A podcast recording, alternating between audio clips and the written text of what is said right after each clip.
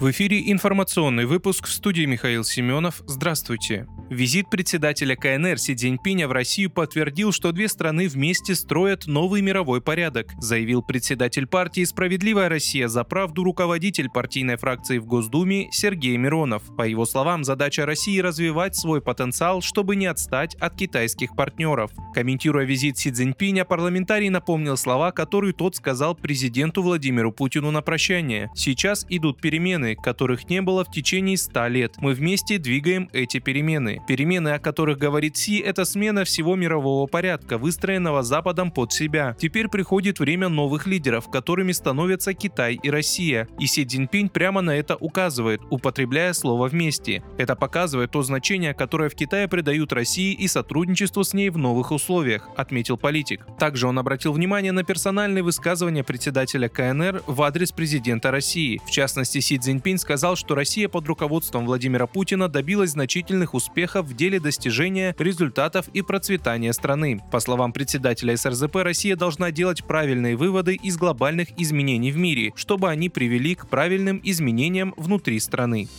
Советник главы Крыма Олег Крючков объяснил взломом ложные сообщения о подготовке к эвакуации, прозвучавшие в эфире Радио Республики. Причину их появления на радио он назвал в своем телеграм-канале. Крючков заверил, что утверждение об эвакуации не соответствует действительности. В Крыму сломали потоки нескольких радиостанций, идет отключение передатчиков и устранение причин взлома, говорится в его сообщении. Ранее телеграм-канал ЧП Крым опубликовал запись эфира с фейковым заявлением.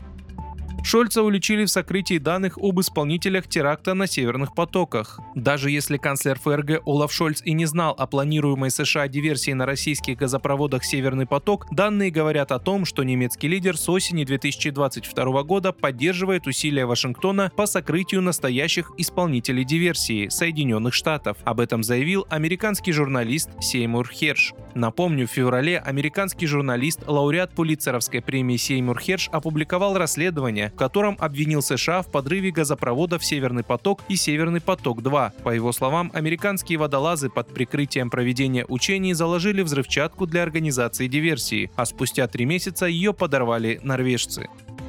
Президент России Владимир Путин вручил премии в области литературы и искусства за произведения для детей и премии для молодых деятелей культуры за 2022 год режиссеру Айдару Забарову, скульптору Екатерине Мельниковой, руководителю Севастопольского ансамбля «Радость» Виктору Галуценко и художественному руководителю Мурманского ансамбля «Радость» Ларисе Феоктистовой. В свою очередь Екатерина Мельникова отметила, что получение премии для нее – знак внимания к изобразительному искусству и молодым художникам, которые получили образования в Санкт-Петербургской академии. Вы слушали информационный выпуск. Оставайтесь на справедливом радио.